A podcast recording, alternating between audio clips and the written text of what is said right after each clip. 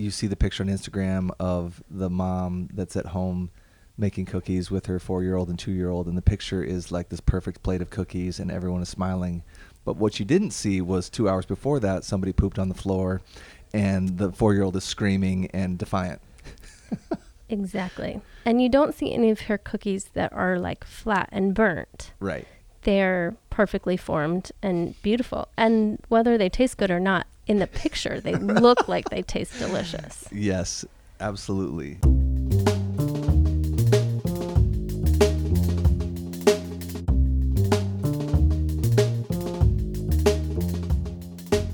Today on the podcast, we have my very own wife, Kim Nielsen, and we have an episode today focused on the challenges of being a young mom. We have a lot of young moms at the Vine, and their experience is not identical. We know that for sure, but there are some main themes that may be consistent for most young moms. And because this is a large demographic of our church, we wanted to address the unique challenges and um, encouragement for you if you're a young mom or for if you're a husband that wants to uh, come alongside your wife for the sake of her blessing. So, hope you enjoy this episode today. So, I'm thinking of someone in the age range 25 to 34, um, two small kids, and the unique stage in life that that is. And I thought about you because we're um, a little beyond that stage. Yep. Not saying we're old. I'm just saying we're beyond that stage. We're kind of the old people of our church, though. We're getting up there. Yeah. Mhm. Basically, you're the grandma of the church. I did get called grandma a couple days ago. a little facetiously, but still, Well, probably closer to grandma than we are to being parents. mama. hmm Yeah, that would that would be interesting. Um, so anyway, you've lived through that stage, Yep. and we have four kids. Um, let's see, 17, 15, almost 13, and 11 and a half. Yeah. right? So I would love to just hear you right off the bat. Like, what do you think as you reflect on those years and you reflect on what you've observed in um, young moms? Like, what would you say are some of the unique challenges that young moms in our generation face? Yeah, I was just talking about this with a friend. How um, I just thought I would be in that young mom stage forever. It felt like a really long stage. Um, but I remember people telling me, like, oh, enjoy this season because it'll be over so quick. And when you're in it, you don't feel that way at all. And it is kind of a fight to enjoy every stage. At least for me, it was. Um, but it does, on the other side of it, it does feel like, oh, it does go so fast. Um, so I always think, especially in that stage, the days seem really long, but the weeks, months, and years kind of fly by. It's a good way Um, to say it. But you can have a lot of what seems like a really long days where you're just physically tired, emotionally pretty tired, and um, you just have little ones that need you all the time. And so I think you just kind of feel depleted a lot. hmm Yeah, can you paint a picture of, of that, of like tho- those long days? Yeah, I remember um, we did a lot of college ministry before we had our oldest Taylor. And so I would meet with a lot of college women. I would be out for coffee for a couple of hours. And we just, it felt like, oh, this is life in ministry because we're talking about deep things. We're wrestling with scripture and just things of faith, things of life.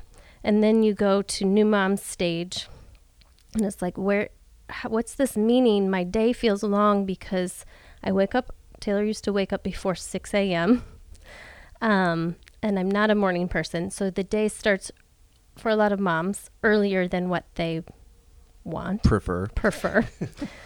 um, and you're you need to be physically present, but there's not a lot of like deep philosophical life meaning conversation throughout the day.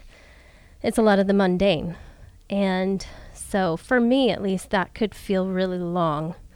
Um, where and kind of exhausting really life-giving in a lot of days too and there's a lot of joy mixed in but your day like you're just needed physically. You need to be present. You need to be watchful. You know kids are going to swallow something or eat something or fall off the stairs if you're not paying attention. You're always on. you're always on and you're always needing to pay attention and you're kind of always the manager. Um, and so there's not a lot of downtime throughout the day or time to reflect on like the deeper things in life.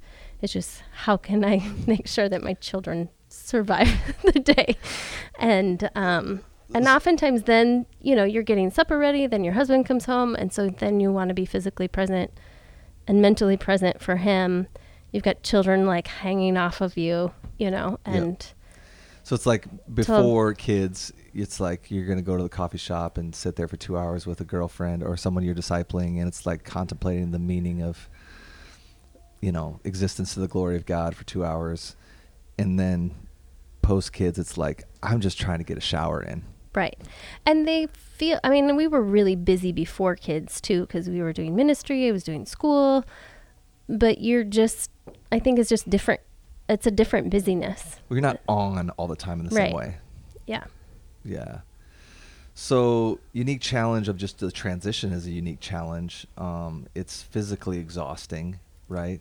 Yeah. But like as you think about young women in our culture, I know we've talked about this Yeah. before too. What are some other challenges? I think the other challenge now that was probably just starting when we started having kids was just social media comparison. Lots of books on parenting, lots of advice, but not Like when always we were when we were. up, yeah. But now, I mean, there's still those books, there's still pieces of advice, but now it's like your everyday, if you're on social media, you can compare all the best that everybody is as a wife, a mom. And it looks like I need to do and be all these things. Um, and so you can, there's an incredible amount of pressure Mhm. that builds up over time. And you can tell yourself, oh, I, I know that's, that's not me, or, oh, that's so nice that they look that way in the morning, or their meals always look like that and they're doing organic baby food. baby food and sewing all of the clothes so that they're ethically responsible and I mean whatever it is like And those aren't bad things. those aren't bad things but they just can build over time so that there's an underlying I think pressure that's probably different than in generations before because it's just so much more tangible it's in your everyday more access, yeah. there's so much more access and it's not just access to like my neighbors and my coworkers and my family now i'm comparing myself or can be comparing myself to women worldwide right. and that's very different That's very unique. That is something new under the sun. yeah Yeah. So it's like you see the picture on Instagram of the mom that's at home making cookies with her four year old and two year old, and the picture is like this perfect plate of cookies, and everyone is smiling. But what you didn't see was two hours before that, somebody pooped on the floor, and the four year old is screaming and defiant. exactly and you don't see any of her cookies that are like flat and burnt Right. they're perfectly formed and beautiful. And whether they taste good or not, in the picture, they look like they taste delicious. Yes, absolutely. So I'm glad you brought that up. I wanted to talk about the issue of comparison specifically for young moms in this day and age because as we've talked about, that is something that can be a bit of a plague. Um, and it and it can be a bit of a virus because you know we talk about the internet something going viral but it can infect our brains in the exact same way um, so you're sitting down with a young mom and you're having this conversation what what do you say to her like how do you help her deal with comparison Yeah. I think, you know, everyone is different in what they can do and watch and participate in.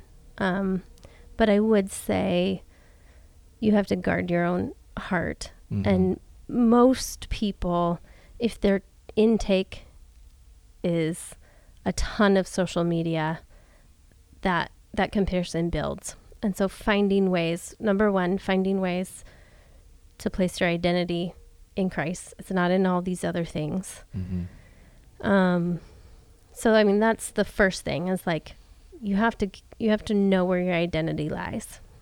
Um, and then secondly is just like what am I feeding? In what am I feeding my soul with? What am I feeding my thoughts with? Because usually my emotions probably most people, especially most women, your emotions follow where your thoughts are. That's why I take every thought captive, right? So if I'm feeding my mind with even images um, of comparison, and I'm finding my heart is not rejoicing for that person, but I'm feeling little pangs of like, oh, I didn't do that, or oh, they're way better than I am, then it's probably time for me to back off and watch what my intake is. Mm-hmm. And so it might be I need to sign out. Might be I look once a week. It might be I look at, you know, certain people. Um, so I think that's one thing. Um, the other thing I, I talk to young moms a lot about is just y- there's no way you can be all things to all people.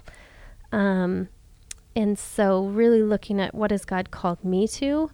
What are my gifts? What do I really enjoy? and not feeling like you have to do all those things. In different stages in life, you're not married to who they're married to. And so their house, their life might look different. And your kids are not their and kids. your kids are not their kids and you're not who they are. right. And so it's okay to like glean. I mean, one of the beauties of the internet is like I get a lot of great ideas. Mm-hmm. Um, and I'm challenged by a lot of women that I, I is a good, healthy thing. Um, but at the same time, like maybe I'm not called to make homemade bread at this stage in my life. Um, maybe I want to do that and I don't have a garden, or maybe I do paper plate. I mean, I, I literally encouraged a woman who was trying to like raise kids, work full time. Her husband was in school, and she was just really struggling. It's like, hey, you know what? Paper plates are okay. Like, use this state, like, go have a couple weeks or have one night a week where you do peanut butter and jelly on paper plates. Mm-hmm. Your family's going to be happier because you're going to release that pressure, and you don't have to have like a homemade, amazing meal every every day of the week. Um, that's when I appreciate it.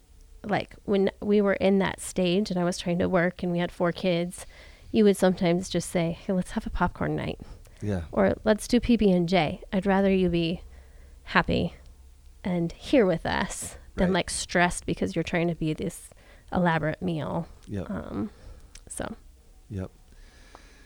Yeah. What is mom guilt? Because that's a term that gets thrown Yeah. around a lot. I think, I mean, I think you know, mothering is is a really important job, and it's it is one of our primary identities. I think and roles. It's a really beautiful role of raising children and um, raising up the next generation to bring glory to God and to know Him. And so it feels very weighty, um, and it should feel weighty. Um, I think that mom guilt comes when we try to do that in our own strength. And again, that comparison creeps in. And so we come up, think of like with the Pharisees, where they they knew the law, but they they weren't just keeping the heart of the law. They added all these things to the law so that they could try to do it Mhm. on their own strength um, and know that they could check off the boxes. I I think for me that's where the mom guilt comes is I've created this list of expectations for myself of it might have started with things that were really good and that were biblically focused and you know discipline your kids in the way that they should go. Um, i should be talking the gospel with them. And they they start with a really healthy principle but i add rules in my head to how i accomplish those things. Mhm. and i just can i can never live up to that and so then you have this underlying mom guilt Mhm. of like i'm just not doing this well enough um, which is the christian life right, Right. we don't Right. um, but I remember there's a we were part of a church that was really um, looking at a, a book, a parenting book that was, you know, fairly new at that stage, and um, it was had really good principles about gospel centered parenting. When you discipline, making sure you go back to the gospel with your kids, the why of why Right. you're disciplining, Right. really good things.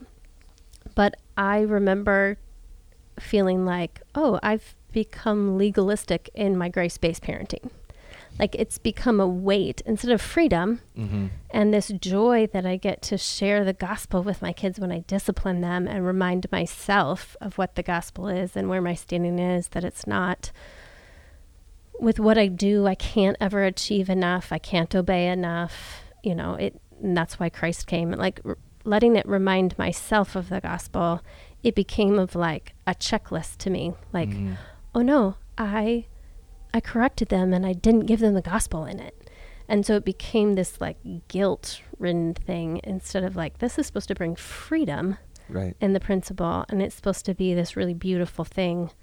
Um, so even really good things you can make legalistic or a to-do list. Yeah, for sure, for sure. And to take the heart out of it and just make it into a chore. Yeah. You know, that's connected somehow to my right standing with the Lord. Right. I'm never achieving enough as a mom. I think that's where that's where mom guilt come comes from. I don't I'm not doing this well enough and I'm going to ruin my kids. Is what it and- feels and- like. And you can see where that happens because parenting is a high stakes endeavor Right. in one sense, right? Um, of course, it's not all up to you, and you can't control these from a Christian theological perspective. You can't change anybody's heart, and you're never going to be the Holy Spirit. But at the same time, the Bible's clear that we have a responsibility Yeah. towards our kids. And so in that sense the stakes are high. Like we how many people do we know that you know, and even in our own stories, you know, there's there's there's wounds, you know, um, from just living in a fallen world with fallen families. And our Yeah. kids will have the same thing, you know, from us ways that we were deficient and and whatever. So there's without question there is impact associated with parenting that's very unique. And so in that sense you can see where mom mom guilt comes in because the stakes are high. Yep. You're comparing yourself to all the stuff you're seeing on social media and you have a culture that says that you should be able to raise a bunch of kids uh, go Work to the gym, yeah, work full time, raise a bunch of kids, look great all the time, um, have a great marriage, and make great meals, and you know, and just be super mom. And Yeah. that just isn't. I mean, that's unique in the history of the world, Yes. and so you can see where the guilt comes, right? Yep. So, what would you say? We won't divulge your current age. Not that it's that big of a deal, but you know, you're a, a few years beyond your 25. Now, let's say your 28 year old self. What would the current day Kim say to her 28 year old self, working a lot, two small kids? If you could give counsel to to 28 year old Kim, Yep. what would you say? I think it would be release the pressure balloon. Like just pop it. Pop it. Um How do we do that though? it's I I don't know. I'm still working on it. Um I think I think part of it is like, yeah, enjoy this phase. It's like, yeah, I'm trying. I'm trying. I'm trying. I'm trying. Um but I think part of that trying again is the the identity piece is like, am I it, it life might not look that different, but my attitude could be very different depending on where I'm placing my worth and my what I'm placing my worth and my identity, where I'm getting that from. I know we've talked about this even when we were 28, and it was I mean, you just fight. You have to fight against those thoughts and those tendencies. But I think a lot of moms, 28 year old Kim, just felt an underlying pressure to do it all well. And some of that's really good. You want to do your roles, what God has called you to, with excellence. Um, but I think again that identity of like this isn't where my identity is though. I Mhm. do these things out of the overflow of what God has done and is doing in my life and in his strength. But like this isn't where my worth comes from. Right. And so when I fail, it just means that I your identity is not wrapped up into it and there's not as much pressure. And I think with parenting, knowing like people give lots of advice, even well meaning advice, and lots of little comments. Um, you can feel when you're under pressure, expectations, that can feel really heavy. Mhm. And you can um, either feel guilt or you can feel pride or whatever it is.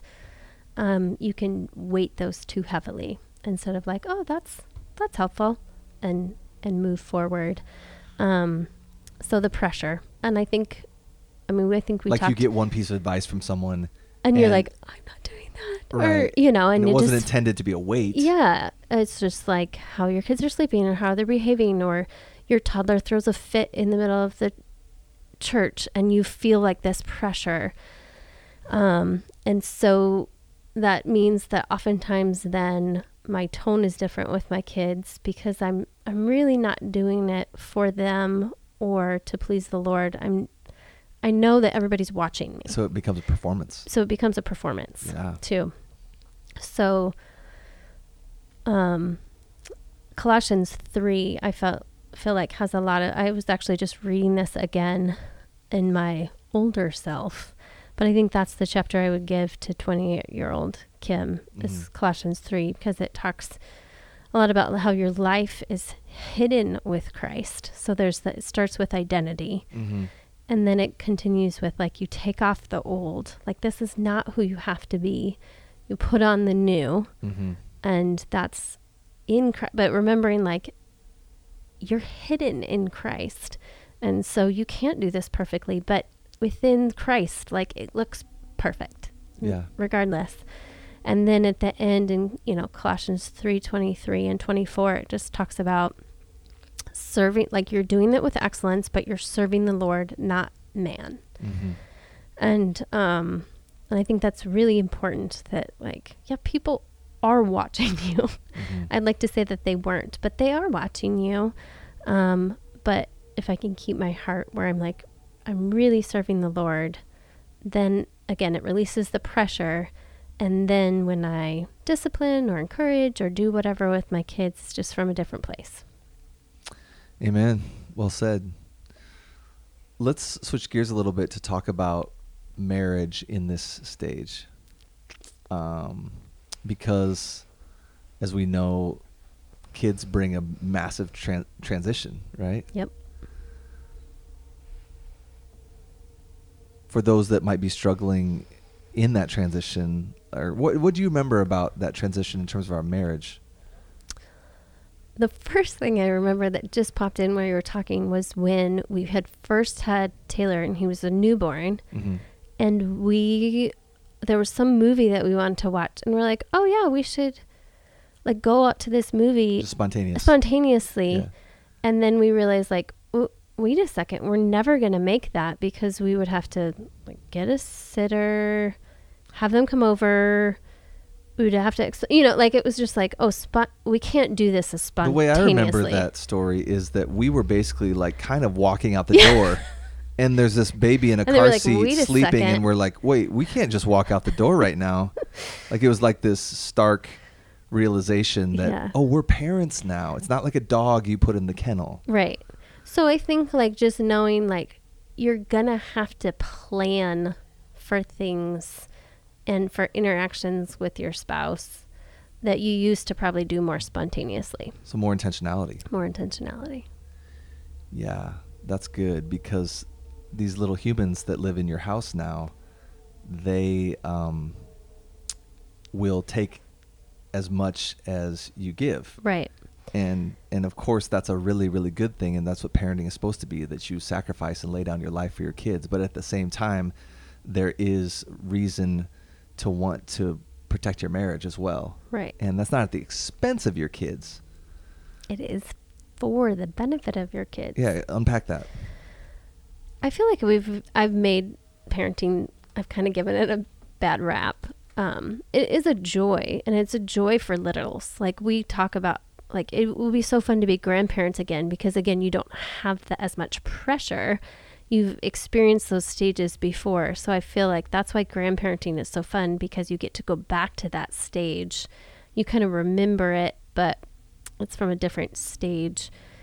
Um, so there is a lot of joy in each stage um, littles, elementary, teens. Mm-hmm. There's really beautiful things in each of those stages. And so to enjoy that, I think marriage wise, um, you know, kids do watch their parents and Mhm. they they glean what does it mean to have relationship?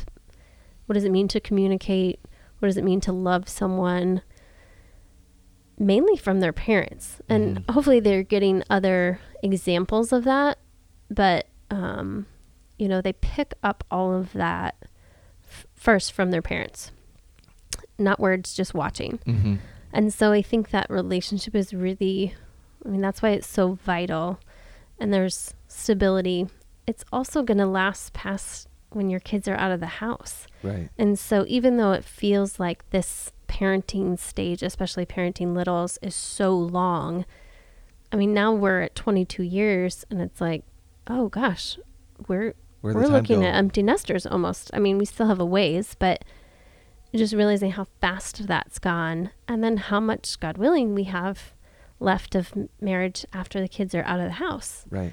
And so, um, just making sure that relationship stays.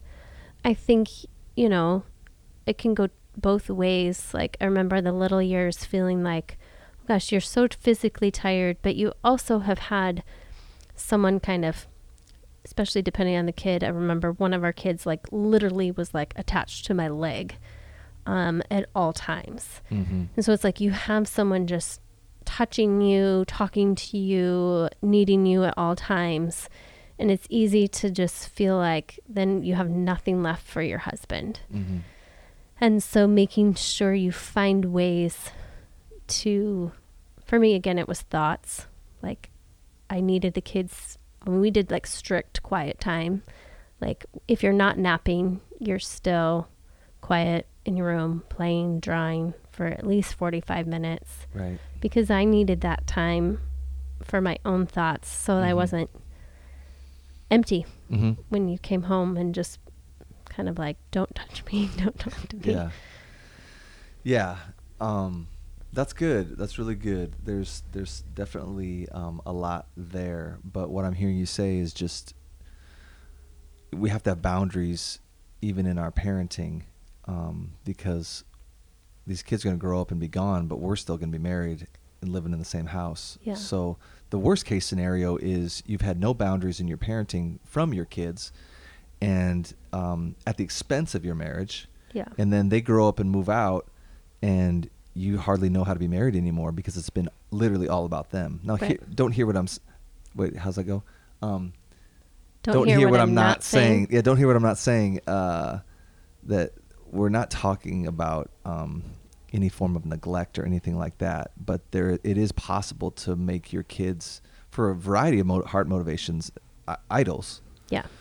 and um, so we just have to be, be very very careful that our marriage as best we can um, is is thriving through and that just takes work it really does Yeah. right Yeah, I mean, I always really have appreciated you talk about this a lot, date night.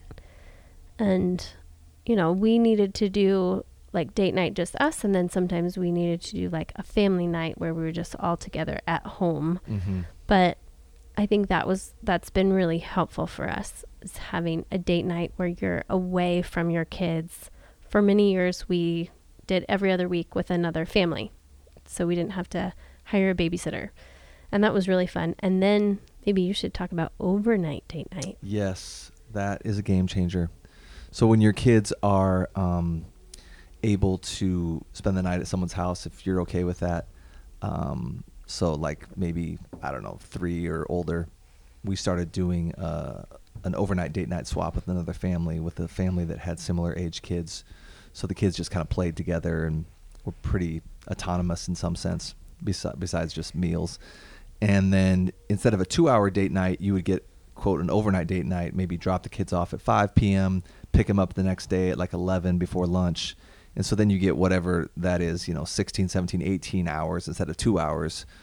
And it was like this just little oasis and we would alternate months with another family. And so we recommend overnight date night where they would take the kids one month and we would take the kids the next month.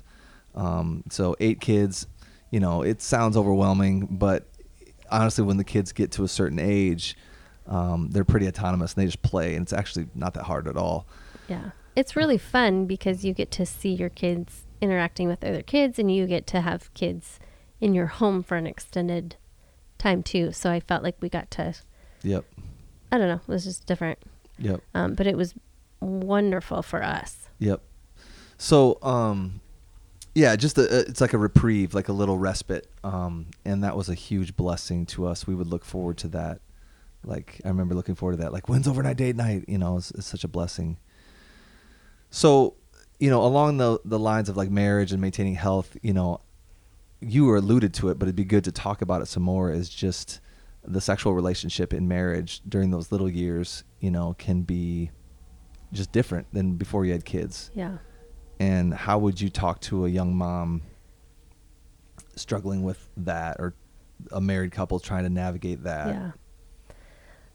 I think it's helpful to talk about it as a couple and f- for both of you to understand where the other person is coming from so you Mhm. can help each other instead of be opponents or um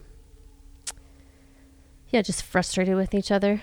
Um so i think it was helpful for you to know like hey i've i just feel like i have been like touched by someone all day. So it's kind of it's just hard. It's like the last thing i want even though i do want want it and i want to serve in that way. Like it's that's just hard. And it was it doesn't mean you don't still have sex and don't still have do foreplay and stuff but it was helpful for me for you to know that Mhm. um and for me to be able to say like i just had a rough day today probably not today and then i think that's where the intentionality and planning sometimes comes in too like and, and communication and communication. Yeah. So it's like, yeah, we might not be able to be as spontaneous, and I might not have like, might not be, oh, we went on this wonderful day hike, and then we had a picnic, and then we had this romantic, you know, it's Mhm. it's not as drawn out as maybe before kids.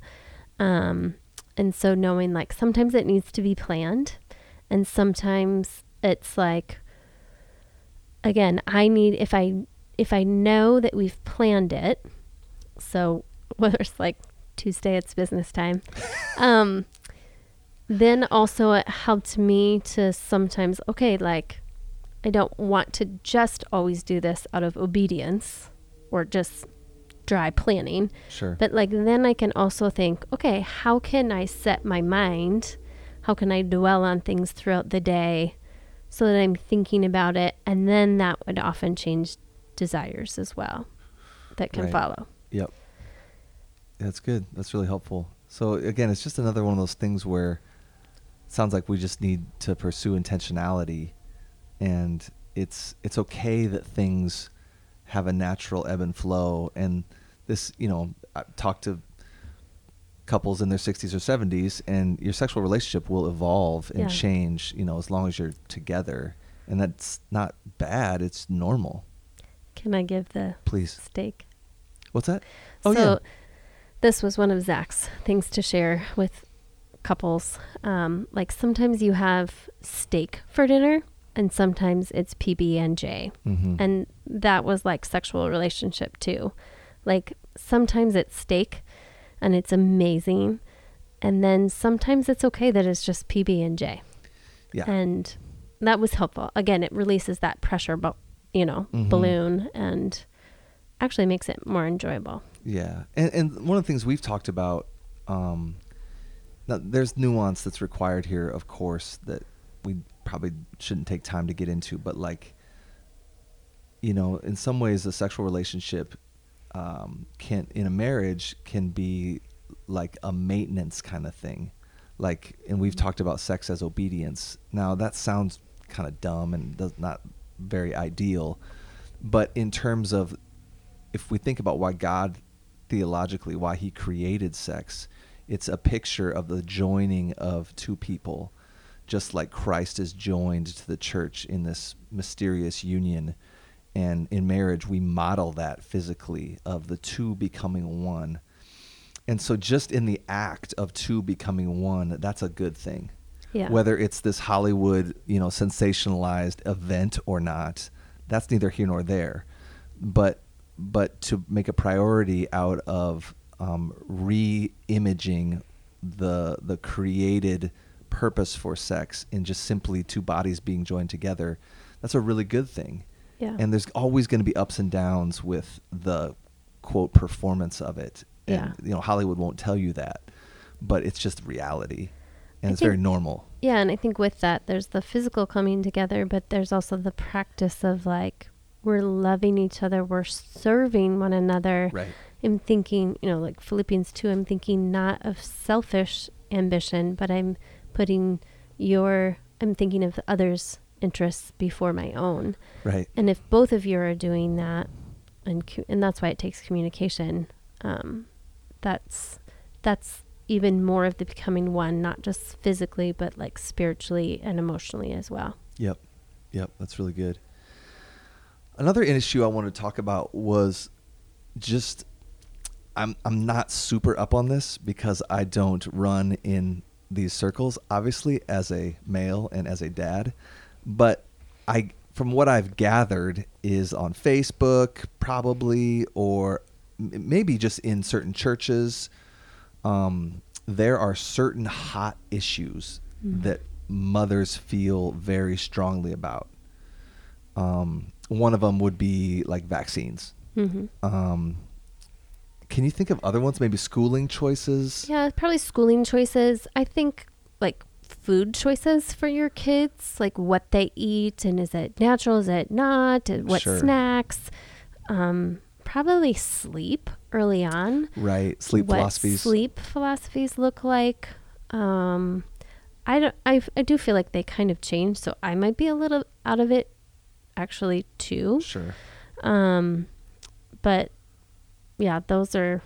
So It's kind of anything caring for your children could become a hot button. yeah, Like and it makes sense because what do we care about more than these Yeah. kids in this world? discipline, how you discipline your kids. Sure. Do you spank? Do you not spank? Timeouts. What do timeouts look like? Yep. For like free range kids versus like structured kids. Yes. So I don't really want to dive into all of those issues. Oh, good. um, let's go point by point. Kim, go convince everyone. Um, no, but like how? So you you're again. Imagine you're sitting down with that 28 year old woman at our church, and she's just like, "Gosh, I'm reading all this stuff on people are raging about vaccines, pro or or Yeah. against, or raging about whatever." Uh, schooling choices or you know do i do all natural you know whatever or not and one mom lets her kids eat cheetos all day and the other mom is like saying that her kids are vegetables, green juice, and spinach. yeah exactly it's only spinach um how do you help her It's a great question. Um, one, I think it's again take every thought captive. So what? Am, where's the information coming from, and has it become? Um, have I placed other laws that aren't biblical laws? Um, and so I have to think through what is the biblical principle? Is this a biblical law? Is it a principle? and then like is there freedom within this biblical principle of what it actually looks like and that's important because i think a lot of times at least for me i make things a law i make things an expectation that i need to uphold and it becomes it becomes kind of an i an identity again it becomes something that's like so, so important to me and it's really a gray issue it's not a black and white issue but i make it a black and white issue. so issue for example um,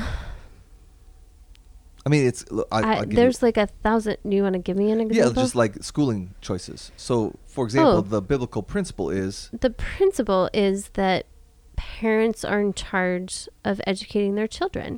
Mhm. That they're supposed to raise their children to know right and wrong, to know the Lord, to be for the glory of God. So they should be involved in the education of their children. Mhm. Their primary influence in their children's life. You see that in Deuteronomy, you know, Right. all over.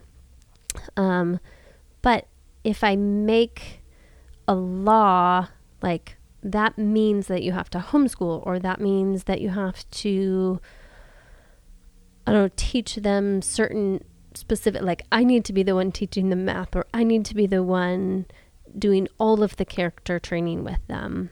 Yep. Um like it can look different. That principle looks different in different people's lives So there's freedom. there's freedom in that and there can be really good options um and so but if i i could also go the other way where i'm just like well it doesn't matter it does matter so there's still importance in it um, it just can look a variety of ways and Mhm. how you accomplish that Yeah, so the principle is uh, train your children in the fear and, and instruction of the Lord.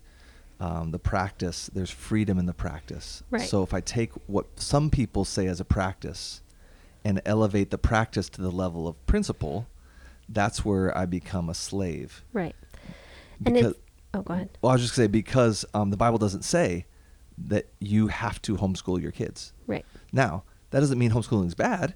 right um, it doesn't mean, uh, you know, whatever your conviction is about whatever is necessarily bad if it's at the level of practice.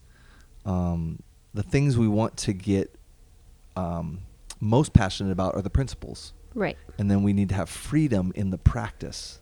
Yeah. And I need to have grace and I need to have love and compassion and I need to be a good listener because I think when you make a choice, like we obviously made a schooling choice. I mean, I, I started a school. So it was like, I was really passionate about the choice that we made. Right. Um, but when other people make other choices, it can feel like it's a reflection on what you've done. Right. And so that's where it gets so heated. So think, if someone because it- else chooses to homeschool, then for whatever reason, even like, though they why don't have, you like our school? You Yeah, know, I they mean, didn't say just- that. They didn't. No, it's just not for them. You know, so, and I think any issue can be like that. Where you can intentionally take something personally, but that person didn't even say anything. Right. You know. Right. Or they make a small comment. I mean, I've talked to women about this too, um, like working or not working, stay at home, working part time, working full time. Like that can be a really heated issue. And that needs to look different for different people. The, Right. the principle is that I'm called to be a wife and a mom, and that, that pr- needs to be more important than my career hmm but it doesn't mean I don't have a career. For some people, for Mhm. some people, it does need to look like that.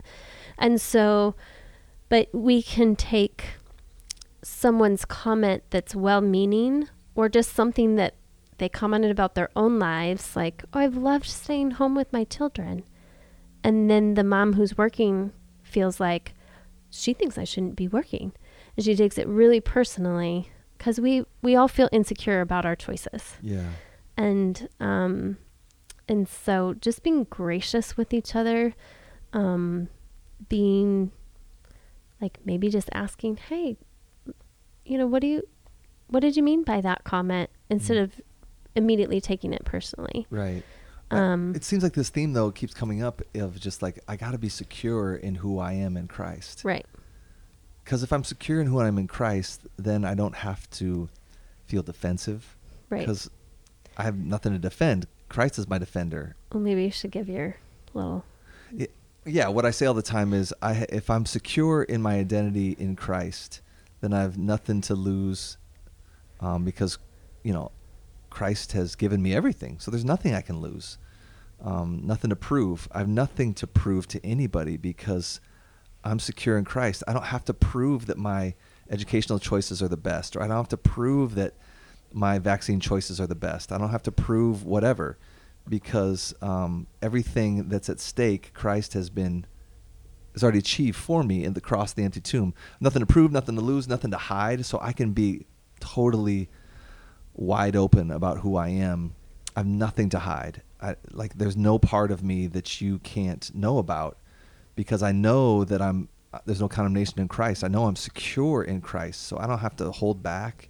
Nothing to prove, nothing to lose, nothing to hide, and nothing to defend. Because um, Christ is my defender. Um, and so I don't have to be territorial.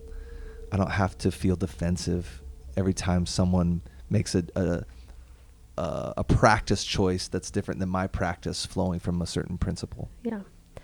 I think the other thing I would add um, that, especially as we've gotten older, we've really appreciated when people, I think, ask advice, but even just stories from older people in their lives and not.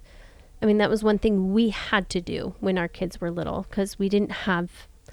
I mean, we had the internet, but it wasn't as Barely. widespread, and there weren't like blogs and a bunch of you know. I just I couldn't AOL type dot in. I couldn't type in like sleep habits and have all this information Right. pop up and listen to podcasts and blogs and you could read books, but primarily we started asking other people who went before us Right. and who were in our lives. What did you do? How'd that work? What were the other options? And that was really beautiful. And I would just encourage young moms, dads to keep doing that, even though it's easier in a lot of ways to go to a, A website. a website Yeah. or a, a podcast. They don't know you Mhm. and it's not nuanced Mhm. and there's no follow up. Mhm. And so and it's it's like the best of the best, right? Um it's just you don't keep having that conversation. Yep. Um and so I think that's really important especially in today's culture like to keep those conversations. I love it when people are ask me questions even whether I have an answer or not. Um I think it's just a good conversation of how did you do this or why did you do this? Yep. Oh, I love, and then to encourage one another. Yep. Like, oh, I saw you. I remember it was just a small thing, but I remember I had a woman come up to me. It was like when we had four little kids and they were like stair step, and I used to get asked, like, do you run a daycare? Are they all yours? Like, I was like, I don't know. But I had a woman come up to me and she, I think I disciplined one of the kids or like stopped and like Corrected. was corrected. yeah. Um, and she came up to me a little later and she just said, I've, I've been watching you in the store and I just want to tell you you're doing a really good job. Mm. And like I almost started crying because it was like one of those hard days. But like Right. we should do that for each other. hmm Yeah, it sounds like too what you were saying is just like having a teachable spirit. Yeah. You know, is is really important. But on the flip side of that, I wanted to ask you this. So yes and amen. Like, um, especially in our church, like the older should teach the younger. Like that's a a real um, biblical principle. I know uh, one of the struggles that we've talked about with younger parents and that we experienced ourselves is being bombarded with unsolicited advice. Yeah. Now, we want to be humble and we want to be teachable. Sometimes being bombarded with unsolicited advice about parenting philosophies can be challenging. Yep. How do we deal with that? I actually think this wasn't with parenting. It was with a different issue. It was like a discipleship issue, I think. But I remember s- you, I think it was you that challenged me. Someone had kind of said something about something I had done, and I felt really kind of hurt and like, is this true? Like, what is going on? And you just said, you know, you need you need to just pray about that, and if it's true in your life, then repent, make a change. Let's. F- it's fine. Like, mm-hmm. te- you know, be teachable. But if it's not true, that's okay. Like, just listen and then let it go. And I think that can be true. It's easier said than done in parenting um, or with any issue, but I think of that same thing. Like, it's okay to take a piece of advice, weigh it, and if it's not something that's helpful for you, I mean, it's, I mean, it's good to think about it and pray about it. Like, is this something that I need to be reproved on? Mhm. Um, do I need to make a change? But if it's not, then you can just let it go. Right. I think the other thing too that we I know we've talked about is all advice um, you can look for. Okay, what's the principle here? But in terms of the practice, so let's say it's, um, let's say it's uh, somebody says, you know, when your kids are little, you have to let them cry it out to do sleep training. Yep. Okay, well that's something that we did and it worked for us. Yep. Um, but we know other families that that just didn't work with their kid, Right. and their kid would scream until they vomited. Right. Um, and so, like, you have to be able to go, okay, that's a good advice. It's probably worked for a lot of people, and I can listen to it, maybe even give it a shot, but have the freedom to go, that's a chosen practice, not necessarily a principle. And I'm not the same mom as them. And, And- my kids Yeah. aren't the same kids. Right. And so we've talked about that a lot too, where it's like, when it come- when it comes to parenting, um, is every kid is different, and you have to be secure enough in Christ and not pr- trying to perform for anybody's approval in your parenting, to go, yeah, I'm I'm free to listen to whatever advice, but I have to make a decision based on who my kid actually is, because Right. they're a unique individual. I think there's two like the the di- two ditches. Mhm. Like one is like this ultra pressure, like oh I have to do it this way, or like Trying to prove trying to prove it, Yeah. or like it's only this way. It can only be this way. super rigid. Yeah, and then the other ditch though happens too. Like I'm just not open to. he- I'm not teachable, Mm-hmm. or I'm not even thinking of the principles. Sure. like right the sleep it the cry it out the principle of that whether you do the practice a different way the principle is like you're trying to build good sleep habits in your child's life and in your life. And like self-soothing it's important for them to learn how to put themselves to sleep you know to sleep well and um but yeah there's other ways maybe that you need to do that. But if you don't look at the pr- if you're so insecure maybe that I won't look at the the principle, then you can miss that can be another ditch. Mm-hmm. And so it's important to look at the principle and have that teachable heart without like holding so tightly onto things. Yeah, yeah, and making slavish rules about things that aren't intended to be slavish rules. Um, It's supposed to be in freedom right. and health and and joy.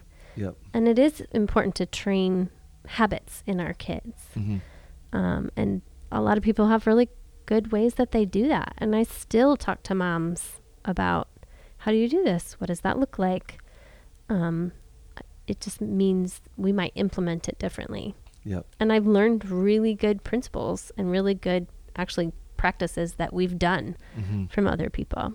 So, Yeah. What's a, a final thing you would want to say to young moms um, at our church and anybody else listening? Um, you're in that phase, 25 to 35, two small kids in that ballpark. yeah. This too shall pass. I do. I mean, it's like all as as kind of cliche as it becomes. Like enjoy these years, enjoy the little years. It is true. Um, it's it can be really fun. Mm-hmm.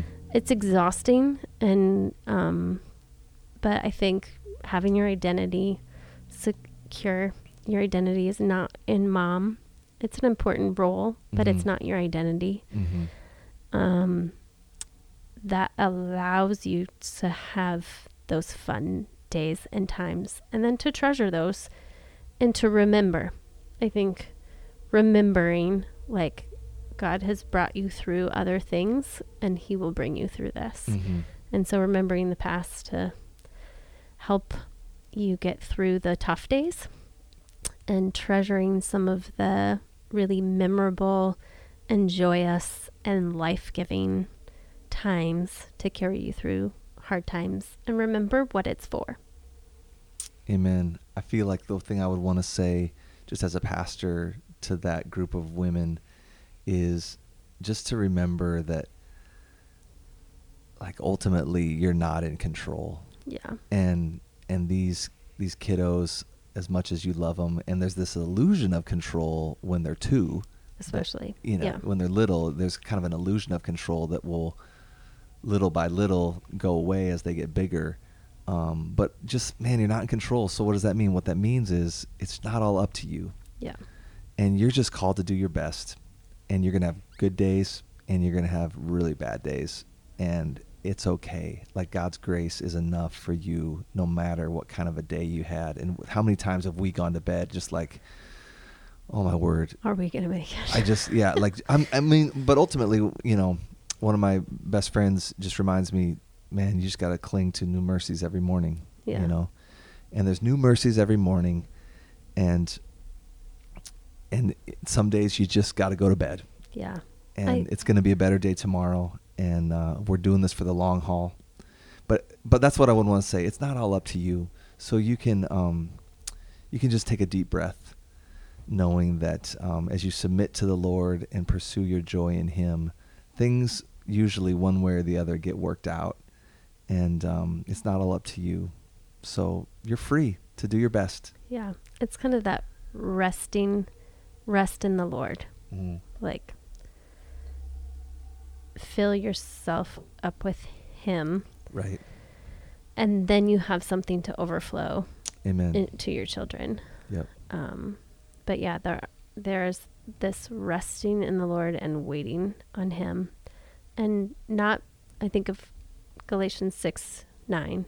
Don't become weary in doing good, for at the proper time you will reap a harvest if you do not give up.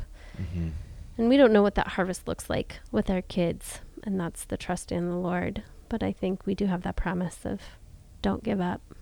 Like, don't become weary. He will be your strength. hmm Amen.